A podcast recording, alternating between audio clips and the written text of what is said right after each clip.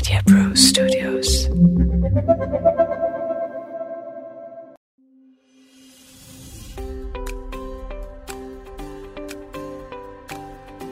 प्यारे भाइयों और बहनों, आप सब लोगों ने जितना प्यार हमें दिया है डॉक्टर साहब को, उस सब के लिए मैं आपसे धन्यवाद करता हूँ।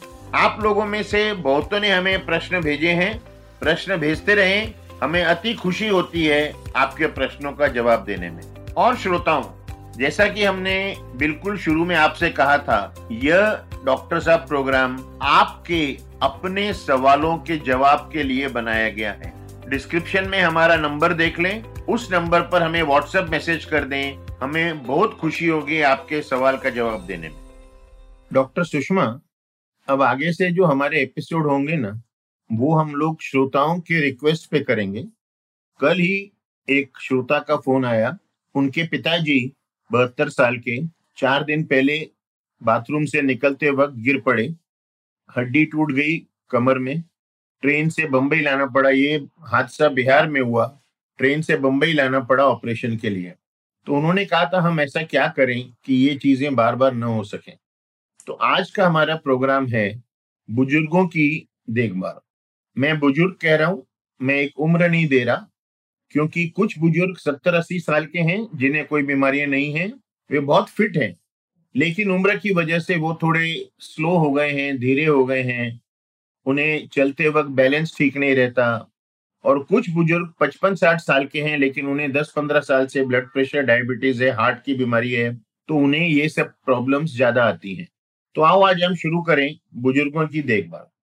सर तो आप हमें बताइए कि बुज़ुर्गों में सबसे कॉमनली क्या प्रॉब्लम या क्या समस्याएँ देखी जाती देखो, एक तरह की समस्याएँ तो वो हैं, जो बुज़ुर्गों को जो भी कोई बीमारियाँ हैं, जैसे ब्लड प्रेशर डायबिटीज़ उसके वजह से जो कुछ हो सकता है, वह समस्या तो घर वाले या बुज़ुर्ग खुद जानते हैं कि ये उन्हें हो सकता है और उन्होंने कैसे ख्याल रखना है।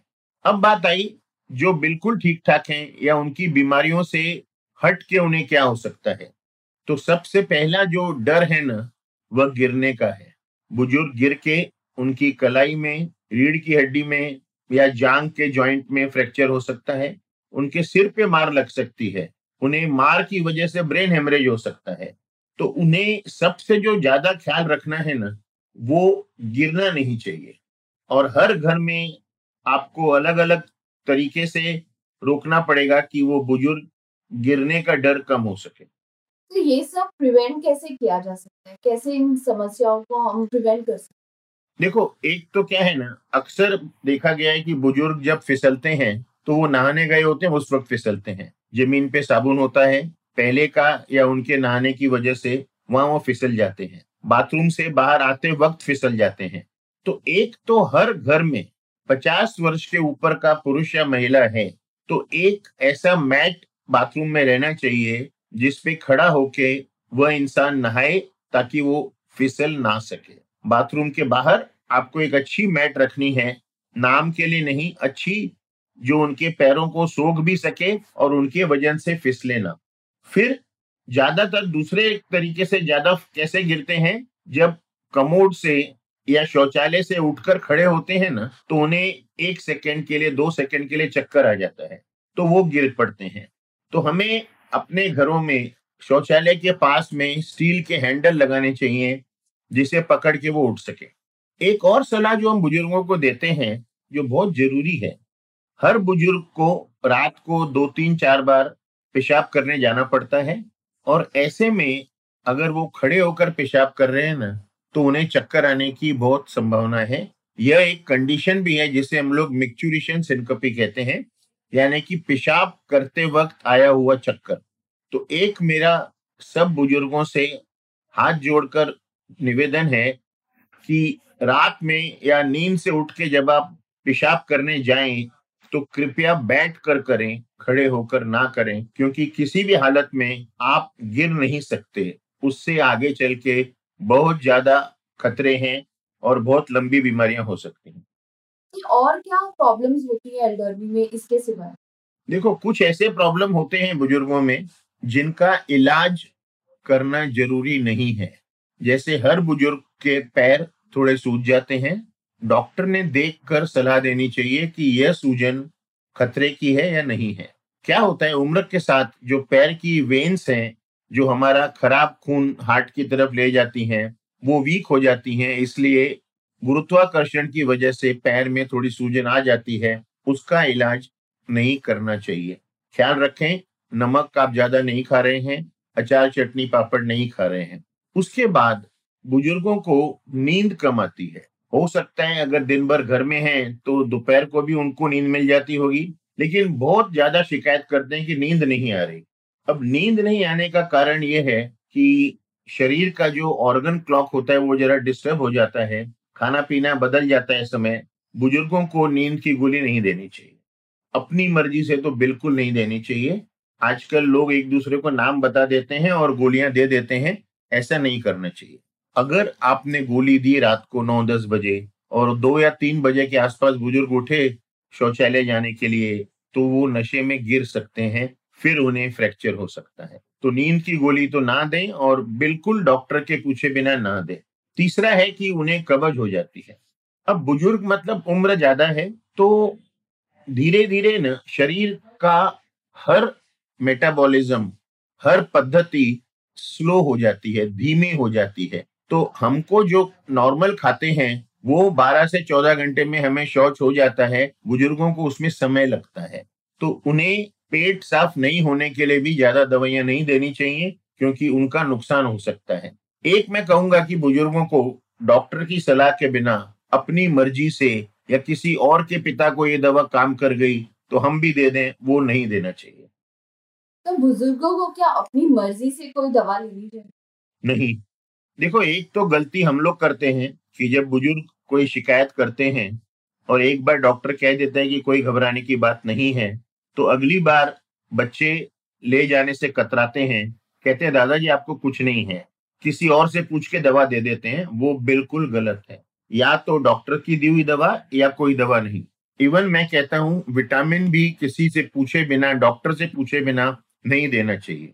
हाँ एक बात है, बुज़ुर्ग को जो बीमारी है पहले की blood pressure diabetes heart kidney उन सब का इलाज सही होना चाहिए, उन सब की टेस्टिंग सही होते रहनी चाहिए, हर एक महीना, हर दो महीना, हर तीन महीना, जैसे डॉक्टर ने कहा है, ताकि उन्हें उस बीमारियों से कोई कॉम्प्लिकेशन न हो पाए।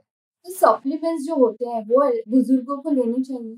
बुज़ुर्गों को कुछ सप्लीमेंट तो लगते हैं लेकिन जैसे मैंने पहले कहा डॉक्टर से पूछे बिना कोई सप्लीमेंट नहीं देना चाहिए क्योंकि कभी कभी अगर किडनी थोड़ी खराब है तो कैल्शियम देना भी नुकसानदायक हो सकता है विटामिन डी देना भी नुकसानदायक हो सकता है। तो जो उनका डॉक्टर है फैमिली डॉक्टर या स्पेशलिस्ट उससे पूछा जाए कि क्या देना चाहिए क्या नहीं देना चाहिए। तो खाने के बारे में आप कुछ एडवाइस करना चाहेंगे? देखो दो चीज़ें हैं। एक तो पौष्टिक खाना होना चाहिए प्रोटीन ज़्यादा होने चाहिए कार्बोहाइड्रेट भी चाहिए फैट कम होना चाहिए क्योंकि फैट से फिर वज़न बढ़ता है। कोलेस्ट्रॉल से ब्लड प्रेशर, डायबिटीज़, सब चीज़ बढ़ती है।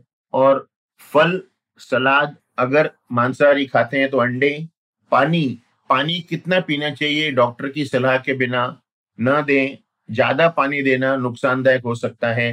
तो एक तो न्यूट्रिशियस पोषक डाइट और एक बैलेंस डाइट मैं कहूँगा कि बुज़ुर्गों को दिन में तीन टाइम खाने की बजाय दिन में छह बार नाश्ता देना चाहिए ताकि उनका पेट और आंतें आसानी से पचन कर सकें। तो कुछ लोग आयुर्वेदिक दवाइयाँ लेते रहते हैं उनके लिए आप कुछ कहना चाहेंगे? देखो मैं आयुर्वेदिक का ज्ञान नहीं रखता लेकिन मैं ये जानता हूँ कि आयुर्वेदिक डॉक्टर भी यही कहेंगे कि जस्ट दवा की दुकान से खरीद के कुछ नहीं लेना चाहिए किसी आयुर्वेदिक डॉक्टर से पूछ लें और फिर अपने फैमिली डॉक्टर से कंफर्म करके फिर ही दवाइयाँ लें। तो कोई स्पेशल मैसेज हमारे बुज़ुर्गों के लिए? एक जो मैसेज मैं देना चाहूँगा वृद्धावस्था कोई बीमारी नहीं है। एक इंसान अगर सत्तर या अस्सी साल का है तो वो बीमार नहीं है। वह बीमार है क्योंकि उसे कोई और बीमारी है, जैसे blood pressure, diabetes, heart disease, kidney disease. तो एक बात मन में रखें, जस्ट बिकॉज़ इस कारण से कि आप वृद्ध हो गए हैं, आपकी उम्र सत्तर के ऊपर हो गई है, आप बीमार हैं, ये अपने मन से निकाल दीजिए। जैसे हम इंग्लिश में कहते हैं old man is sick because he sick not because he is old तो ये एक ध्यान में रखें, अपना हौसला बढ़ाए रखें, क्योंकि जो आपका एक्सपीरियंस है, वो आपके बच्चों का नहीं है। अपने आप में विश्वास रखें और जो समय ईश्वर ने हमें दिया है, उसे स्वस्थ रह के निकालें। सर हमारी फैमिली में बहुत सारे ऐसे लोग होते हैं, जिन्हें बुज़ुर्गों की देखभाल करनी होती है। तो उनके लिए आप कोई मैसेज देना चाहेंगे? देखो, एक बात मैं कहूँगा, जो केयर रखते हैं बुज़ुर्गों की, वो बुज़ुर्ग हैं। उन्हें ज्ञान भी उतना है, बुद्धि भी उतनी है। तो अगर वो कोई शिकायत कर रहे हैं ना तो उसे नजरअंदाजा ना करें, कम से कम डॉक्टर से पूछ ले। आजकल हर डॉक्टर ऑनलाइन सलाह देते हैं, भले आप फ़ीस दे दीजिए, भले पिताजी को न ले जाइए, माताजी को न ले जाइए, लेकिन पूछ लीजिए इसके पहले कि आप शांत बैठ जाएँ कि यह कोई डरने की बात नहीं है। तो उनके खुराक पे ध्यान रखें, उनके कसरत पे ध्यान रखें, उनकी सेफ्टी, सुरक्षा पे ध्यान रखें। जैसे मैंने कहा, मैट रखना चाहिए, बाथरूम में, बाथरूम के बाहर। अगर आपको लगता है कि वो चलते हुए कुछ लड़खड़ा रहे हैं, उन्हें समझा के एक स्टिक दे दीजिए, वॉकिंग स्टिक दे दीजिए। क्योंकि क्या है ना, भले उन्हें पैरों में कोई तकलीफ़ ना हो, लेकिन उम्र की वजह से वो धीमे पड़ गए हैं आज अगर वो कंपाउंड में घूम रहे हैं तो कोई छोटा बच्चा दौड़ कर आया और उनसे टकरा है तो ये गिर सकते हैं। अगर एक फुटबॉल आके उनके पैर को लगी तो ये गिर सकते हैं। लेकिन अगर इनके हाथ में वॉकिंग स्टिक होगा, छड़ी होगी तो ये खुद को बचा सकते हैं। तो इनका ध्यान रखिए क्या क्या इन्हें खतरे हो सकते हैं, उनको पहले से सोचकर आप उसके बारे में कोई ना कोई कदम उठाइए, ताकि उन्हें गिरना तो बिल्कुल नहीं चाहिए। अगर कोई बुज़ुर्ग अपनी बीमारी की वजह से हॉस्पिटल जाता है तो हम कहेंगे, ठीक है, वो बीमारी थी, हो गया। लेकिन अगर कोई बुज़ुर्ग लापरवाही की वजह से अस्पताल जाता है और मृत्यु हो जाती है तो वो बिल्कुल गलत है। वह यह दिखलाता है कि उनका ख्याल नहीं रखा गया। तो जितना ख्याल बुज़ुर्गों ने खुद रखना है, उतना उनके घर वालों ने भी रखना है।